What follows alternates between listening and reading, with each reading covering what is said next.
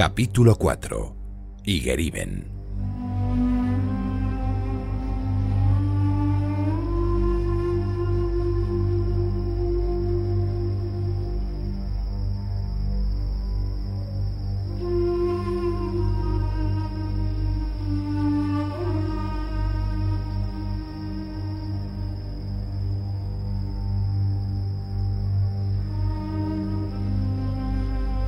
La luna proyecta un blanco azulino, y el campo, con los fuertes contrastes de sombra, parece un territorio inundado de mercurio. Vigilan los centinelas, los de las ametralladoras, y están sentados al pie del parapeto despiertos los refuerzos. Tres días de sed abrumadora, sin racionamientos, sin engaños. No hay agua, y lo declaran sencilla y tontamente, como las sentencias de muerte. Víveres aún quedan, pero resulta estúpido tragar y tragar cosas sólidas. Es el agua, el agua, el agua. Sin ella da lo mismo comer que no, dormir que velar. Hace tres días que dieron el último cuartillo. A medida que se bebía, se sudaba, de modo que no quedó una gota en el estómago. Fue una corta delicia, sin embargo, sentir al mismo tiempo la humedad en la garganta y en la piel. Desde hoy se bebe orina. Biance no la quiere probar. Se delira con el fusil entre las piernas, la cabeza caída hacia atrás. Imán. Ramón J. Sender. 1930.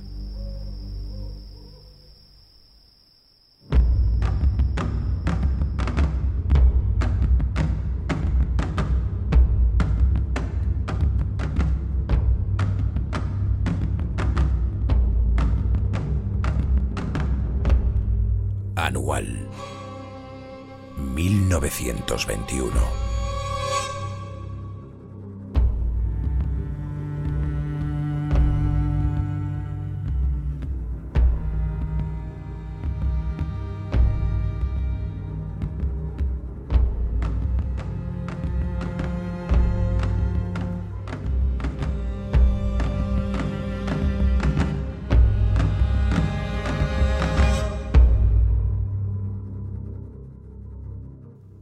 día 4 de junio se respira una calma tensa en Sididris.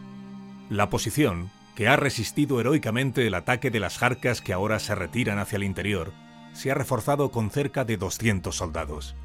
Ahora la guarecen unos 350 hombres, entre artilleros, una sección de fusiles del regimiento de Melilla, medio centenar de policías indígenas y soldados de intendencia. Esta mañana el general Silvestre llega en barco desde Melilla fiel a sus tradiciones, quiere felicitar personalmente a la guarnición que ha defendido aquel fuerte de la embestida rifeña. Pero no es la única razón que le ha traído hasta aquí. El comandante general ha sido convocado por el alto comisario a una reunión urgente para que informe de una vez sobre lo ocurrido en los últimos días en su territorio. Hasta ahora, Silvestre ha eludido dar explicaciones tanto a Berenguer como al ministro de la Guerra pero los rumores de que el ejército ha sufrido un serio revés en el frente del Rif ya han llegado a la península. El ministro Eza espera que de ese encuentro salga un diagnóstico de la situación que tranquilice al gobierno. La entrevista se produce en aguas de Sididris, a bordo del crucero Príncipe de Asturias, el barco en el que Damaso Berenguer ha venido desde Ceuta. Silvestre y varios de sus colaboradores llegan sobre las once y cuarto de la mañana. El saludo entre los dos generales es frío y de estudiada cordialidad. Berenguer escribirá más tarde que en aquella jornada encontró a su colega realmente desanimado. Lo que es seguro es que la reunión, privada y que se prolonga durante varias horas, se desarrolla en un ambiente tenso. Silvestre reconoce que la derrota del Monte Abarrán ha hecho daño, pero la justifica con informes sobre la deserción de la jarca amiga de Tensamán, aprovecha la situación para reiterar sus peticiones. Lo de Abarrán ha sido un golpe muy duro. Hay que proceder pausadamente. Debemos fortalecer la línea para las próximas operaciones que sin duda han de hacerse. Pero hacen falta medios. Aquí la situación que tenemos es muy débil, muy precaria, mi general. Necesito dinero. Y yo también, Manolo. Pero ya sabes que Madrid no abre el grifo. Y conoces lo que opina el ministro. que el ejército de África tiene cuanto necesita. Pues que venga aquí el vizconde de Eza y vea cómo estamos. Que vea los fusiles y las granadas, las tiendas, los pertrechos. Mis hombres están durmiendo en el suelo. Necesito fondos, mi general. Hacen falta carreteras, armamento, municiones. Llámese la cantinela, Manolo. Llevas meses con lo mismo. Hay lo que hay. Y tendrás que apañarte con lo que ya tienes. No estás tú solo haciendo la guerra en Marruecos. También quiero más hombres. ¿Más aún? ¿Y para qué, si puede saberse? Para la nueva unidad de choque.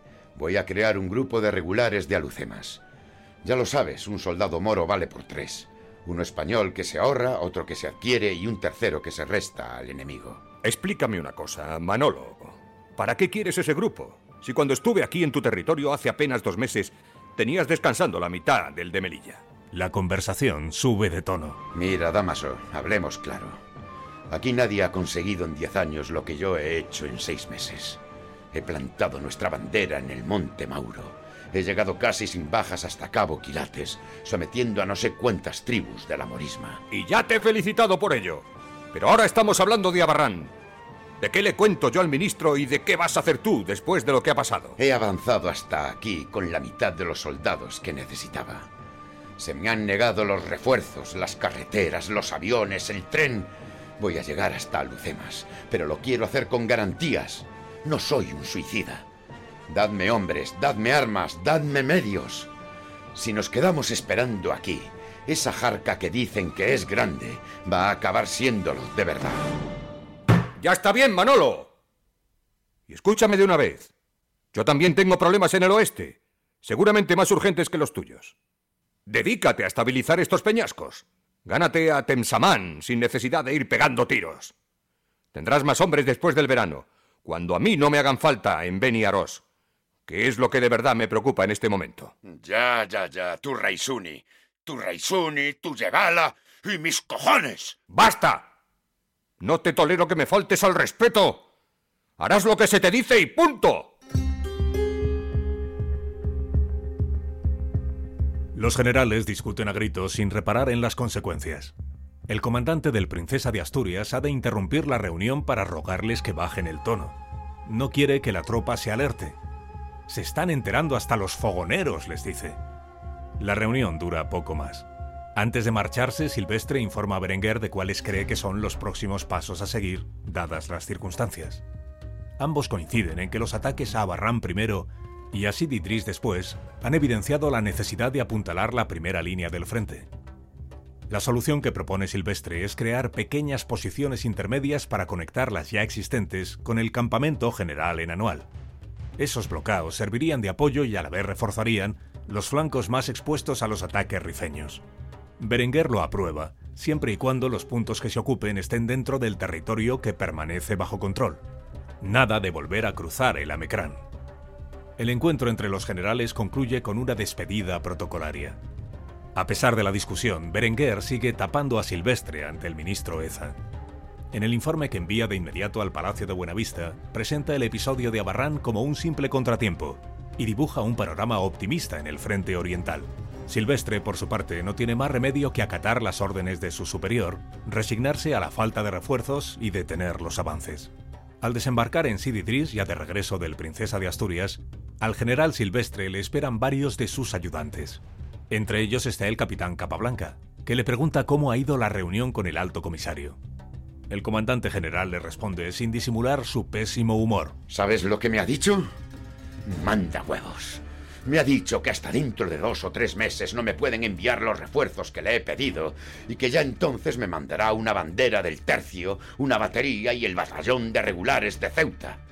¡Perfecto! Pues diremos a Belcrin que espere. La entrevista entre los dos generales ha constatado la profunda brecha que se abre entre las dos principales figuras del ejército en África. Cada uno de ellos hace una guerra particular. Berenguer contra el Raisuni en Yebala y Silvestre contra Abdelkrim en el Rif. Muchos miles de soldados van a pagar con su vida esa falta de proyecto común.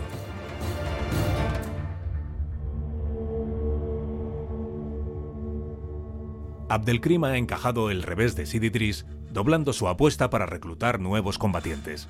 Continúa paseando el botín de Abarrán por los tocos y reuniéndose con notables de las cabilas. En su discurso de tinte religioso y nacionalista, el caudillo recalca las oportunidades que habrá para el saqueo. Es buen momento para sumarse a la jarca.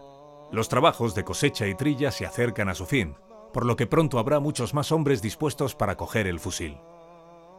El odio que en este momento siente Abdelkrim hacia los españoles es profundo. Tras el episodio de Abarrán, el líder rifeño se había comunicado por carta con el coronel Manuel Cibantos, comandante militar de Alucemas. En esa misiva le pedía que intercediese ante Silvestre para que suspendiera futuras operaciones de avance. Incluso planteaba la posibilidad de llegar a acuerdos siempre y cuando los españoles se retirasen de aquel territorio. La respuesta de Cibantos, autorizada según él por Silvestre, había roto cualquier posibilidad de tregua con Abdelkrim. Beni Urriaguel, pueblo inculto, no ha respetado jamás las leyes de la guerra. Su historia no es más que un atentado continuo a la humanidad. Y bien reciente está la profanación de los cadáveres de nuestros oficiales, mutilados horrorosamente y carbonizados, muertos por llevarles la cultura y los beneficios de la civilización. No obstante, como nuestra misión es de paz y no de guerra, como venimos a civilizar y no a conquistar, el general Silvestre está dispuesto a suspender la actuación de los aeroplanos, de los cañones y de los avances, pero para ello es imprescindible que la Jarca abandone Tensamán. Lo último que se le pasa por la cabeza a Abdelkrim es una retirada. Además de sumar a los campesinos de las cabilas, el líder rifeño quiere provocar la deserción de las tropas nativas enroladas en el ejército español. Estos días circula entre policías indígenas irregulares una carta que llama a la subversión. Los españoles tienen perdida la partida. Mira al barran. Ahí han dejado mutilados e sepultos todos sus muertos, cuyas almas vagan errantes, maldeciendo de ellos por no poder gozar las delicias del paraíso. Fíjate la forma en que los españoles los tratan vosotros sois los que llevaréis el peso de los combates, poniéndoos en los sitios de más peligro para salvarse ellos de la muerte. Sois como borregos de un hato, que renunciáis a los beneficios de la independencia, que traicionáis a, nuestra, vuestra religión y vuestra raza por un fusil que os brindo, por unas pesetas que yo os ofrezco. Sobre vosotros y vuestros descendientes caerá la maldición de Alá, sí sordos a nuestro llamamiento. Seguís formando al lado de los eternos enemigos del Islam inmortal. Mientras Abdelkrim hace esta llamada a la defección, los tensamaníes que han recuperado a Barran mandan un mensaje al campamento de Anual. Si quieren recuperar los cuerpos de los españoles caídos en combate, han de pagar 4.000 pesetas por cadáver. Algunos accederán al chantaje entre ellos un grupo de amigos del capitán Salafranca, quien fuera efímero jefe de la posición. Los compañeros de Juan Salafranca Barrio reúnen el dinero y los rifeños les hacen llegar un cadáver mutilado, prácticamente inidentificable. El cuerpo en cualquier caso recibe cristiana sepultura en Anual, donde también reposarán para siempre los restos de otros soldados españoles. La correspondencia militar, 11 de junio de 1921. Los cadáveres entregados por los moros han sido enterrados en el cementerio de Anual, rindiéndoseles los honores correspondientes. Ayer se celebraron misas en sufragio de las almas de los héroes muertos el día 1. La oficialidad de las fuerzas regulares indígenas ha acordado erigir un mausoleo al capitán Salafranca. El 7 de junio, dos días después de la reunión entre Berenguer y Silvestre, empiezan a aparecer en el telegrama del RIF las primeras noticias de lo ocurrido hace casi una semana en Abarrán. Las informaciones hablan sobre todo del honor, la valentía y el coraje de los soldados españoles. Los que habían llegado a Anual en las primeras horas de la noche del miércoles, muchos de ellos heridos y contusos, hicieron el relato de lo sucedido. Unos 80 europeos e indígenas consiguieron regresar ilesos a sus posiciones. Uno de los heridos, un askari de la decimoquinta compañía, acabó en el hospital indígena con dos balazos, uno en el brazo y otro en la pierna derecha. Se presentó en Anual completamente desnudo, pues se despojó de sus ropas para fingirse muerto, y así consiguió ser testigo de gran parte de la sangrienta lucha, así como confirmar el heroísmo con el que se batieron los bravos oficiales que mandaban la tropa de Abarrán y sus hombres.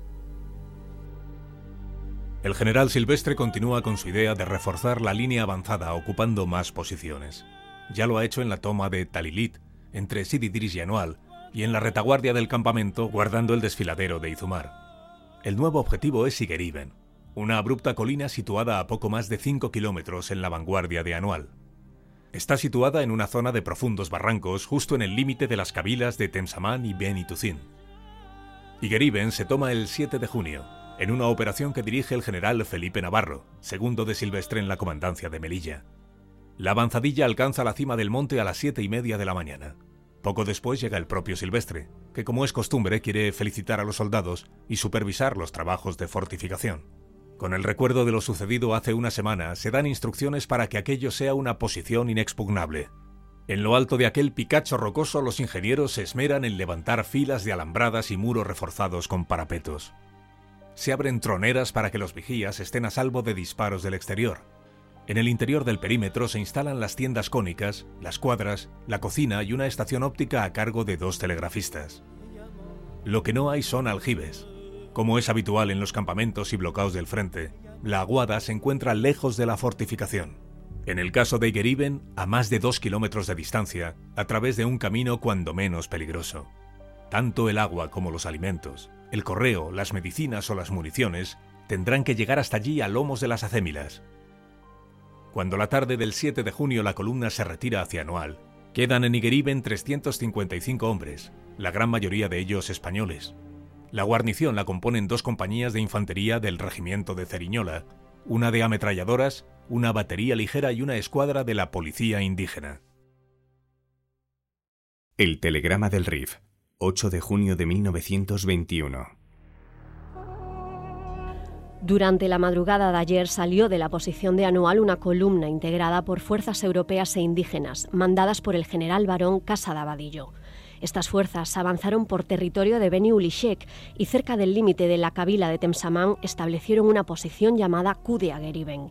En el avance viéronse algunos grupos en las alturas inmediatas, que aumentaron al llegar las fuerzas a la nueva posición.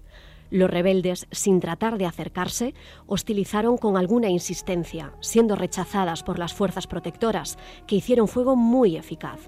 Resultó herido un cabo de las fuerzas regulares, que fue la única baja. Geriben constituye un punto importante. Con las fuerzas de protección regresó a Anual, donde ha pernoctado el general Navarro. El general Fernández Silvestre llegó a Melilla a las 7 de la tarde. Casi a los pies de Geriben, a menor altura, se levanta una colina en la que hay un pequeño bosque. Los rifeños la llaman Sidi Ibrahim, para los españoles, la Loma de los Árboles. Aunque su valor estratégico es importante porque desde ahí se pueden hostilizar a los convoyes que hacen las aguadas, el general Silvestre rehúsa establecer otra posición. Considera que basta con destacar un pequeño cuerpo de regulares indígenas que sirvan de escolta a las caravanas de suministros no hay efectivos ni materiales para levantar allí otro bloqueo. Por eso, y por su continua exigencia de refuerzos, llama la atención que en estos primeros días de junio Silvestre licencia a los soldados de las quintas del 18 y el 19. De golpe pierde 3.000 soldados veteranos que son reemplazados por quintos de 1920, soldados que vienen a África casi sin formación y llenos de temor.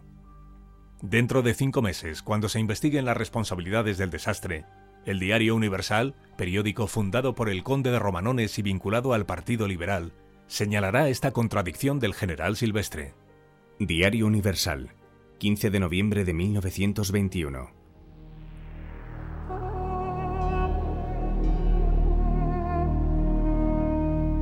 Si tal era la situación, si sabía que tenía un cuerpo armado y hostil enfrente, si se declaraba que había que meditar mucho los nuevos avances, cómo provocó la catástrofe moviendo sus fuerzas de continuo hacia Beni Urriaguel y cómo no se dedicó, como parecía lógico, a asegurar, fortalecer, fortificar sus posiciones, incluso abandonándolas inseguras y de peor defensa. Silvestre no lo hacía, no, al contrario, procedía como si todo estuviese en paz y calma. Licenciaba, concedía permisos a sus soldados, parecía lo lógico declarar caducados los permisos, y en lugar de ellos Continuaba la manga ancha y a diario salían de la zona para España cientos de soldados con permisos mensuales y bimensuales. Y los oficiales lo mismo. Eso fue una de las causas principales del desastre. El día 16 de junio y tras un combate de más de 10 horas, la loma de los árboles es tomada por los rifeños. a pesar de las muchas bajas que sufren, son superiores en número. Van armados con fusiles Level, mejores en alcance y precisión que los españoles. Aunque la ofensiva se apoya con los cañones de Buimellán y Anual, y a pesar de que incluso la aviación participa en el bombardeo, la loma queda desde ese momento bajo el control de los cabileños. El general Navarro, al mando en Anual, renuncia a intentar recuperarla según dijo después porque esa operación habría exigido un combate de más vuelos, con muchas más fuerzas, que implicaría utilizar no solo tropas indígenas sino también europeas, y no se sentía autorizado para ello. Las bajas de soldados españoles siguen pesando mucho en la opinión pública. Los rifeños, crecidos en número y en ánimos, piensan en hacer de aquello un nuevo Abarrán. Construyen en la colina trincheras y parapetos y hostilizan con su paqueo el paso de las aguadas cercada desde la loma de los árboles, ese día empieza la agonía de Higueriben, dependiente ya de las caravanas que llegan desde Anual o Buimellán. Cada convoy de abastecimiento suma nuevas víctimas, casi siempre tropa nativa. El golpe para los españoles no es solo estratégico, sino también moral. Perder el dominio de esta loma y renunciar a recuperarla es admitir que se carece de fuerzas para doblegar al enemigo. En sus comunicaciones con Berenguer, y como ya hiciera dos semanas atrás, el general Silvestre oculta deliberadamente lo que está pasando. Aunque habla de dificultades y reconoce los choques con los jarqueños, omite que el enemigo ha tomado posesión de la loma. En la península circulan las fake news. El Liberal, 21 de junio de 1921. En la madrugada de anteayer salieron de la población de Buimellán fuerzas de la policía indígena mandadas por el capitán Salto con objeto de efectuar una descubierta y asegurar el servicio de aguada y el de comunicación entre aquella posición e Igeriben. La expedición consiguió avanzar ocupando la loma cubierta de arboleda. Nosotros tuvimos 16 muertos y 45 heridos, todos ellos indígenas. Los confidentes aseguran que ante el enorme quebranto sufrido por la Jarca, muchos cabileños han empezado a regresar a sus viviendas. Abdelkrim y los demás jefes se esfuerzan por contener la desbandada. Otras noticias de Alucemas confirman que entre los indígenas heridos figuran algunos importantes jefes. El alto comisario, mientras tanto, está ocupado con su guerra en el frente occidental. El 25 de junio, Berenguer reanuda la campaña de Beni Arós, lo que le distancia aún más de los acontecimientos de Melilla. Silvestre, que sigue meditando la forma de vengar a Barrán, confía en la capacidad de resistencia de Igeriben y en que la jarca apostada en los alrededores, formada ya por varios cientos de combatientes, vaya disolviéndose poco a poco. Pero nada más lejos de la realidad. Los jefes rifeños están corriendo la voz por los zocos y aduares de las cabilas para llamar a la acción a todos los hombres que tengan un fusil. Se les advierte de que una vez terminadas las labores de trilla, deben unirse a las milicias o pagarán una multa de 50 duros, una cantidad exorbitada para la gran mayoría. El plan de Abdelkrim es conseguir la rendición de Igeriben por hambre, sed y agotamiento de las municiones. De hecho, desde el primero de junio, el hostigamiento que sufren los convoyes desde la loma de los árboles va en aumento. Muchos aún consiguen llegar, pero a costa de grandes dificultades y muchas pérdidas. Desde Igeriben observan con inquietud el despliegue del enemigo que le rodea. Por la noche se encienden hogueras en los montes de alrededor, llamando a más jarqueños a la guerra. Han cavado trincheras e incluso han logrado instalar en una colina cercana, protegido por troneras, el cañón que capturaron en Abarrán y que no pudo ser inutilizado. La artillería de la posición tiene que abrir fuego a diario para responder al paqueo y para proteger a los convoyes. El día 14 no se puede hacer la aguada, la jornada siguiente, 15 de julio, será la última que Igeriben reciba suministros. A pesar de que la posición está seriamente amenazada, desde Melilla se ha seguido el estricto protocolo de relevos y esa misma semana el comandante Francisco Mingo le ha dejado su puesto como jefe de Igeriben al comandante Julio Benítez, que tan heroico papel había hecho en la defensa de Sidi Idris. Tras el relevo el día 15, Mingo despacha telegráficamente con Silvestre para informarle de lo que considera son las necesidades más imperiosas de la posición y cómo cree que se debe proceder a partir de ahora. Hacer el pozo. Pan y correo diario. Granadas rompedoras. Idem de fusil. Botes de metralla. Desmontar y hacer barracones. Tienda en el montículo. Quemar cosechas. Puesto de policía y oficial para labor política. Puesta en avanzadilla. Artillería horas venir aeroplanos, convoyes. Tras recibir la comunicación, Silvestre ordena a su Estado Mayor que ponga remedio a las debilidades de Igeriben. Pero ya es tarde. El 17 de julio, la posición amanece rodeada por una jarca de 1.500 rifeños. Entre los 350 hombres que defienden la fortificación, se encuentra el teniente de infantería Luis Casado Escudero, que a la postre será uno de los pocos supervivientes del asedio. Su relato es crucial para entender lo que va a ocurrir en las próximas horas. 17 de julio de 1921. Hoy hemos despertado con la posición cercada por el numeroso enemigo de la Jarca, que al mando del cabecilla rebelde Abdelkrim hace ya algún tiempo que se halla acampada en el poblado de Amesaure. El enemigo ha empezado a tirotear violentamente la posición y ha impedido que se haga la guada. Desde Anual nos han prometido que harán el aprovisionamiento de este líquido y demás elementos necesarios. Campamento de Anual, dos y media de la tarde del 17 de julio. Informados de la situación que se vive en Igeriben, desde Anual parte un convoy de suministros protegido por fuerzas de la policía indígena y tres compañías de regulares apoyadas por una batería y unidades peninsulares. Llevan 77 mulos con cubas de agua, alimentos y municiones. Apenas han salido del campamento cuando empiezan a recibir el fuego de los cabileños. El enemigo se está desplegando por el territorio y hostiliza ya todo el camino que comunica el frente de Buimellán, Anual y Geriben. A la desesperada y tras una encarnizada lucha a pie y a caballo, el capitán Joaquín Cebollino alcanza la posición con parte del convoy. La operación cuesta 73 bajas y desgraciadamente sirve de poco. Muchas cubas han llegado agujereadas, sin apenas agua, y buena parte de las armas y municiones que se pierden por el camino caen en poder del enemigo. Por si fuera poco, más de 40 soldados han de quedarse en Igeriben por estar heridos.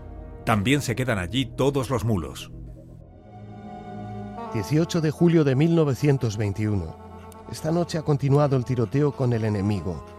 Los rifeños han intentado reiteradamente asaltar la posición, siendo briosamente rechazados por nuestras fuerzas, con un saldo de seis bajas, de ellas tres muertos y tres heridos.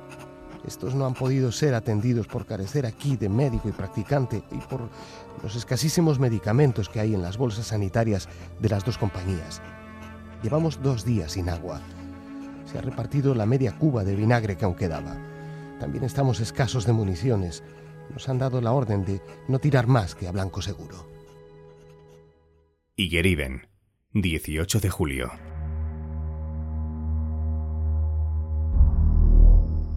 La madrugada, como relata el teniente Casado, ha sido agotadora en la posición. Los rifeños han llegado hasta la alambrada del campamento y han tenido que ser rechazados con bombas de mano, ráfagas de ametralladora e incluso cargas a bayoneta. Han matado a casi todos los mulos que había entre la cerca de alambre de espino y los parapetos. Los pocos que aún sobreviven están agonizando, y los españoles han de rematarlos cuando amanece. Esos cuerpos al sol, con temperaturas que superan los 45 grados, empezarán pronto a pudrirse.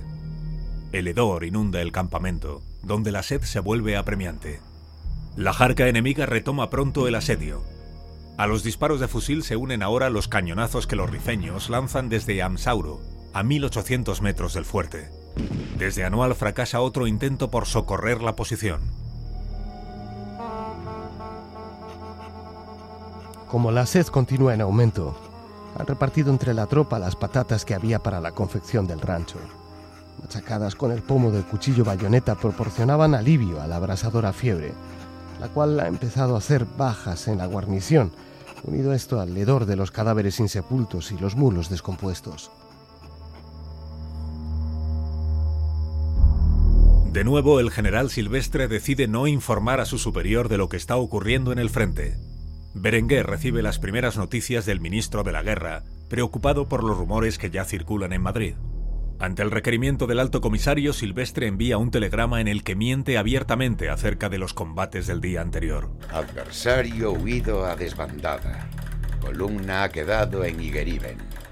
Creo podría presentarse ocasión de infligir castigos rebeldes contando desde luego con casi totalidad posibilidades de éxito.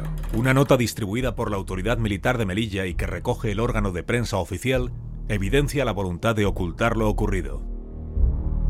El telegrama del RIF, 19 de junio de 1921. El domingo a la noche circuló la noticia de que la jarca de Beni Urriaguel había atacado durante la madrugada los puestos de primera línea, librándose empeñado combate que constituyó un triunfo para la aguerrida guarnición de Melilla. Esta se batió como siempre, haciendo morder el polvo a los osados cabileños que creían fácil su proyecto de cortar las comunicaciones entre aquellos puestos. Todas las versiones acusan una victoria, un señaladísimo triunfo a costa de sensibles, pero muy reducidas bajas, si se tienen en cuenta los efectivos que intervinieron en la lucha. Todos los servicios se realizaron de modo perfecto, incluso las aguadas. La sed es ya tan intensa y el calor tan abrasador que los hombres se beben cualquier cosa que encuentren. El líquido de las conservas, la colonia, la tinta, el betún de limpiar los cueros. Muchos de los soldados que hacen servicio de centinelas en el parapeto caen desmayados ardiendo de fiebre.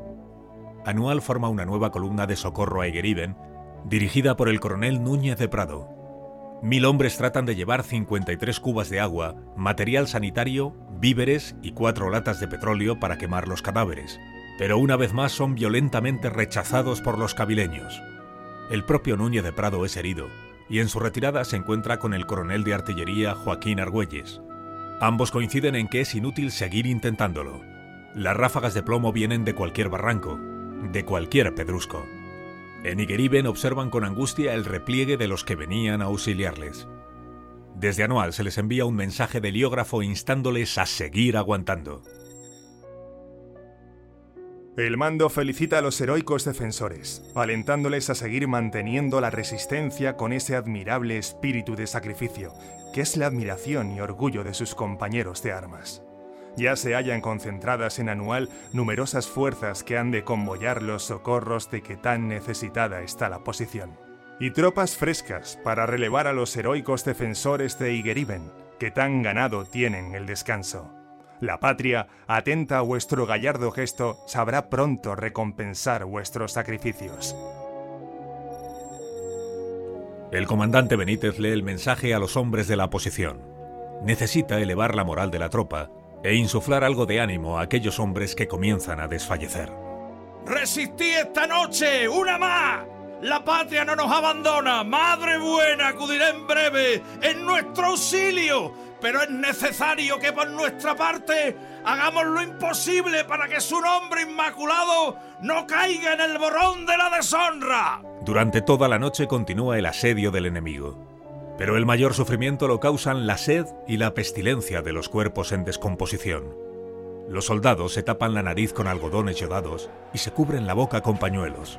Los hombres muertos durante la defensa de la posición también se están descomponiendo y tratan de enterrarlos, pero el suelo de piedra sobre el que se levanta el campamento impide cavar más de un palmo. Los cadáveres se amontonan en la tienda que había ocupado la policía indígena. La munición empieza a escasear. Debido al fuego constante, casi todos los fusiles están descalibrados. Los soldados, tras horas de disparos, tienen la mejilla en carne viva. Las encías les sangran por el martilleo de las culatas. Los cañones y las ametralladoras, casi al rojo vivo, funcionan a duras penas. Hay que refrigerarlas con orines para que sigan disparando. Igueriben, 20 de julio. Se cumplen cinco días sin recibir agua ni municiones. Los rifeños que rodean la posición hostigan sin cesar con fuego de fusil, cañón y granadas de mano.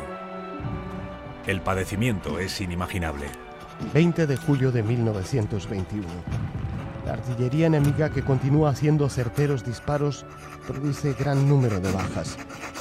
Ha explotado una de sus granadas en la tienda de la enfermería, lo que ha provocado la muerte de casi todos los que allí había, treinta y tantos hombres.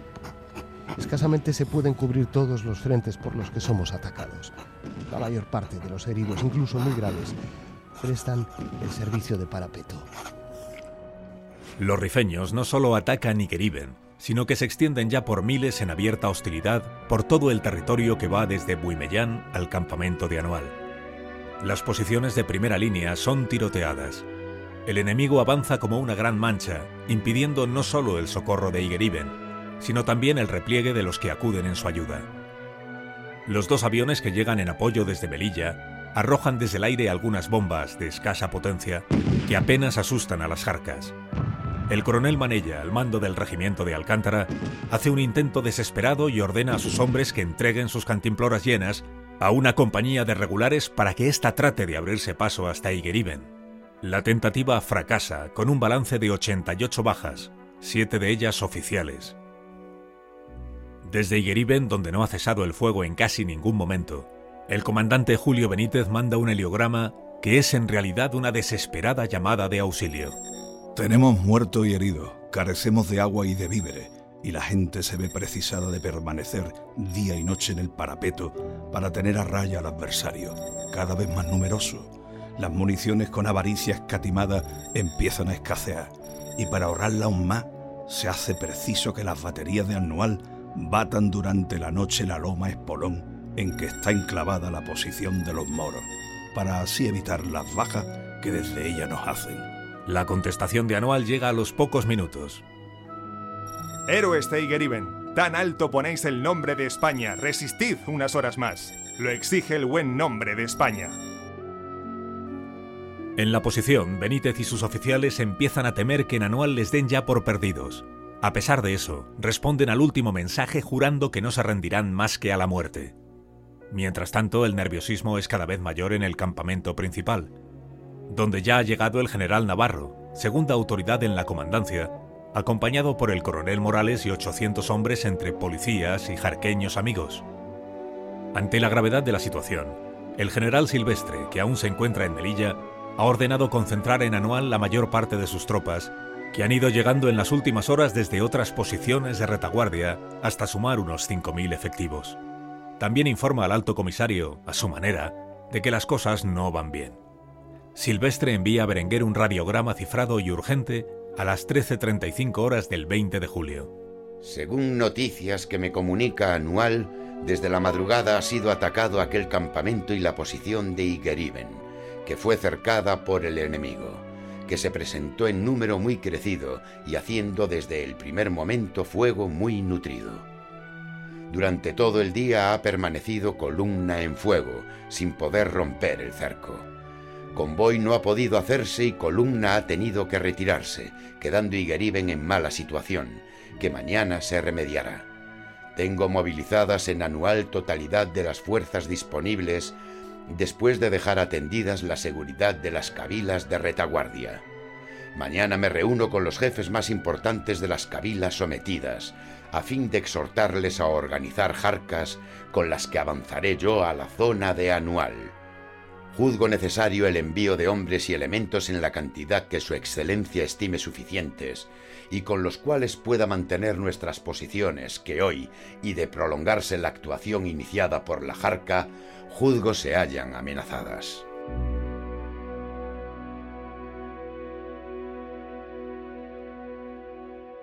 El general Berenguer, que continúa al mando de las operaciones en el frente oriental, recibe estas noticias en el campamento yebalí de Rockba el Gozal. Contesta casi de inmediato a Silvestre, aunque no es demasiado resolutivo.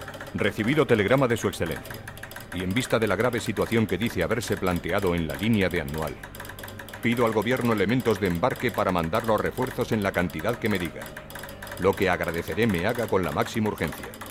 En cuanto a elementos que se refiere, dígame de qué naturaleza y en qué cantidad los necesita para enviárselos si los tengo o gestionarlos. Circunstancia de hallarse en pleno desarrollo la operación de Beni Aros no me permite por el momento desprenderme de todas las fuerzas que espero en plazo breve poder enviarle. Berenguer no alcanza a comprender la situación límite que se vive en el Rif. Él está en su propia guerra. En los campos de Tetuán hay entre 14 y 18 aviones y otros cuatro en Larache. La comandancia de Melilla solo dispone de cinco y uno de ellos está averiado. No hay tiempo para gestionar envíos con Madrid. El ministro Eza está de vacaciones en San Sebastián. Todo es extremadamente urgente, pero el alto comisario prefiere que sean otros los que resuelvan. Al día siguiente, el del comienzo del desastre, enviará un telegrama al ministro de la Guerra. Como no está en mi alcance complacer los deseos del general Silvestre, lo transmito al gobierno para su resolución, considerando muy convenientes sean atendidos. Anual. Atardecer del 20 de julio.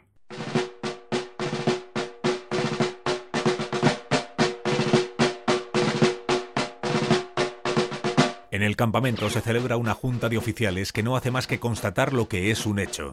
Todos coinciden en que la situación es muy difícil, que el enemigo es muy numeroso y cuenta con muchas armas y municiones. El paqueo sobreanual es constante y produce bajas entre los centinelas que guardan el parapeto. A última hora de la tarde, el comandante Julio Benítez envía un nuevo mensaje desde Igeriben. Es horrenda la sed, se han bebido la tinta, la colonia, los orines mezclados con azúcar, se echan arelilla en la boca para provocar en vano la salivación. Los hombres se meten desnudos en los hoyos que se hacen para buscar el consuelo de la humedad. Se ahogan con el hedor de los cadáveres. La pestilencia y carencia de agua hacen mortales las heridas. Concluyense las municiones. Esa noche, casi como si de un milagro se tratase, comienzan a formarse nubarrones en el cielo de Igeriben. Pasada la medianoche empiezan a caer algunas gotas. Los soldados, los oficiales, los hombres heridos, los enfermos abrasados por la fiebre, todos se tumban boca arriba esperando recibir el tan ansiado líquido. Pero ha sido solo un amago. Las nubes, igual que llegan, se deshacen en un momento. En esos instantes de desesperación, un moro enemigo lanza una carta al interior de la posición. Es una oferta de rendición que firma Abdelkrim. Propone la entrega del armamento y la batería que queda en Igeriben a cambio de dejarles llegar sanos y salvos hasta Anual. Inmediatamente se rechaza el ofrecimiento. Desde el campamento principal continúan enviándoles ánimos. Resistid esta noche, y mañana os juramos que seréis salvados, o todos quedaremos en el campo del honor. Aquel mensaje es una funesta profecía. Anual, 21 de julio. Al amanecer, el general Navarro ordena que dos columnas, dirigidas por los coroneles Manella y Morales, hagan un nuevo intento para liberar Igeriben. La tarde anterior, Silvestre le ha enviado instrucciones firmes. Debe efectuarse el convoy a toda costa, tanto por humanidad como por dignidad. Navarro pone en la operación a 3.000 hombres, más de la mitad de todos los que hay disponibles. La acción se apoya con el cañoneo desde Anual y Buimellán. Pero a la vez que organiza esta nueva columna, Navarro envía un despacho a Silvestre en el que admite las pocas esperanzas que tiene en la tropa, a la que ve desmoralizada y desfondada. Su espíritu, dice, no es todo el necesario para compensar su debilidad. El mensaje no llegará a Silvestre porque ya no está en Melilla, sino camino de Anual. Quiere tomar él mismo el mando de las operaciones, y llega poco después del mediodía, justo a tiempo para observar con incredulidad cómo una vez más la columna de auxilio a Igeriben acaba en otro estrepitoso fracaso. La jarca enemiga se ha duplicado en número ante la perspectiva del éxito y del botín. Los españoles apenas pueden avanzar sin recibir una lluvia de balas y de piedras. Desde la posición hostigada, los mensajes son cada vez más duros. El comandante Benítez transmite por heliógrafo. Parece mentira que dejéis morir a vuestros hermanos, a un puñado de españoles que han sabido sacrificarse delante de vosotros. Silvestre, ciego de rabia, está a punto de hacer una de sus famosas y temidas cadetadas. Quiere lanzarse con todo, formar más escuadrones y cargar con el regimiento de Alcántara. Su teniente coronel, Fernando Primo de Rivera, Pone a punto la caballería para el ataque que pretende el general, pero el Estado Mayor reunido de urgencia disuade a Silvestre. Aquello es un suicidio. Solo queda parlamentar con el enemigo. Se hace llegar a Benítez la orden de que negocie, pero el comandante se niega y manda el que será el penúltimo mensaje desde la posición sitiada. Los oficiales de Igeriben mueren, pero no se rinden. En medio de aquel extremo sufrimiento, y con las armas ya casi inservibles, se producen en Igeriben escenas que hablan de la heroicidad de sus defensores. Una de ellas la protagoniza Arturo Bulnes, 25 años, capitán del regimiento de Ceriñola 42. Consciente ya de que muy difícilmente podrá salir con vida de aquel peñasco, el capitán Bulnes entra en su tienda y sale poco después de ella vestido con su mejor uniforme. Ha guardado en el bolsillo de su guerrera dos fotografías, la de su familia y la de la mujer con la que tenía previsto contraer matrimonio dentro de poco más de dos semanas. Bulnes les habla a sus soldados. El día 7 de agosto iba a casarme. Adelanto unos días, la boda. Reunirnos aquí, aquí no puede ser. Será luego, en la otra vida. El comandante Benítez comprende que la única salida honrosa que les queda es intentar evacuar la posición. Salir de allí enfrentándose cuerpo a cuerpo a los rifeños. A las 2 de la tarde, él y los 10 oficiales que quedan en Igeriben, entre ellos Bulnes y Casado, se reparten la munición que queda. 20 cartuchos para cada uno. Ellos protegerán la salida, mientras el escaso centenar de hombres que aún pueden moverse tratan de escapar de una muerte segura. Antes de eso, Benítez envía un último despacho a Anual. Solo quedan 12 disparos de cañón, que empezaremos a disparar para rechazar el asalto. Contadlo, y al 12 disparo, hace fuego sobre la posición, pues moros y españoles estaremos envueltos. El comandante reparte entre la tropa las 15.000 pesetas que quedan en la caja, con el encargo de reintegrarlas en el regimiento a aquellos que consigan abrirse camino.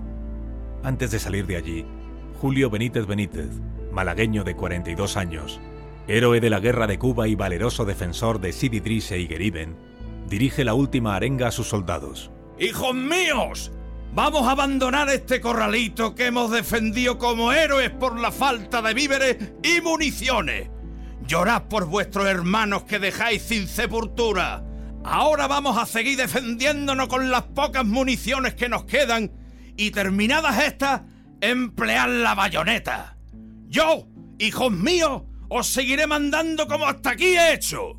Casi todos los defensores de Igeriben mueren durante el intento de evacuación. Solo un sargento y diez hombres de tropa consiguen llegar a Anual. Su aspecto es casi inhumano. Son espectros de labios abrasados por la sed, ojos desorbitados y con el espanto dibujado en el rostro.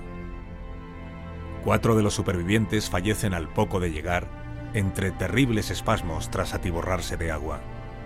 Los oficiales mueren todos, excepto Luis Casado Escudero, que es hecho preso por los rifeños y trasladado a Axdir. La visión de los supervivientes de Igeriben supone un nuevo golpe a la ya escasa moral de la tropa que se concentra en Anual. El estado de nervios de Silvestre tampoco ayuda a tranquilizar los ánimos. El general decide enviar a Melilla a su segundo, general Felipe Navarro, y a uno de los hombres de más confianza, el comandante Tulio López Ruiz. A este último le hace un encargo personal, que recoja de sus dependencias en la comandancia algunos objetos personales y un sobre con dinero 1022 pesetas, sus últimos ahorros, y se lo entregue a su madre. Al darle las llaves de su despacho, el general le pide a López Ruiz, emocionado, Dele un beso a la autora de mis días. Todos los oficiales que presencian la escena comprenden entonces, a las tres y media de la tarde del 21 de julio de 1921, que el general Manuel Fernández Silvestre ha decidido morir en anual. Anual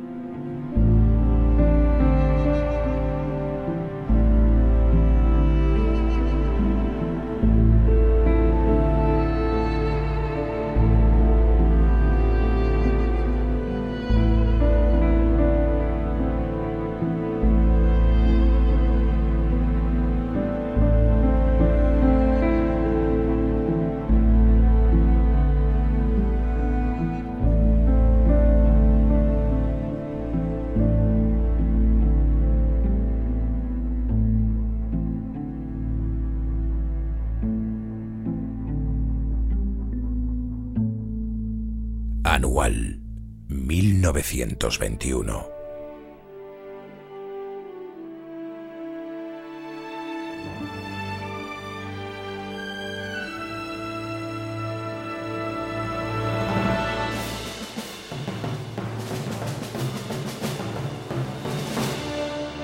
Han puesto sus voces a este episodio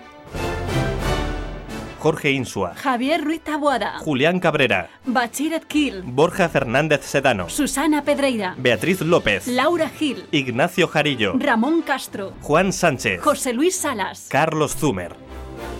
Narración Carlos Alsina. Dirección y guion Jorge Abad.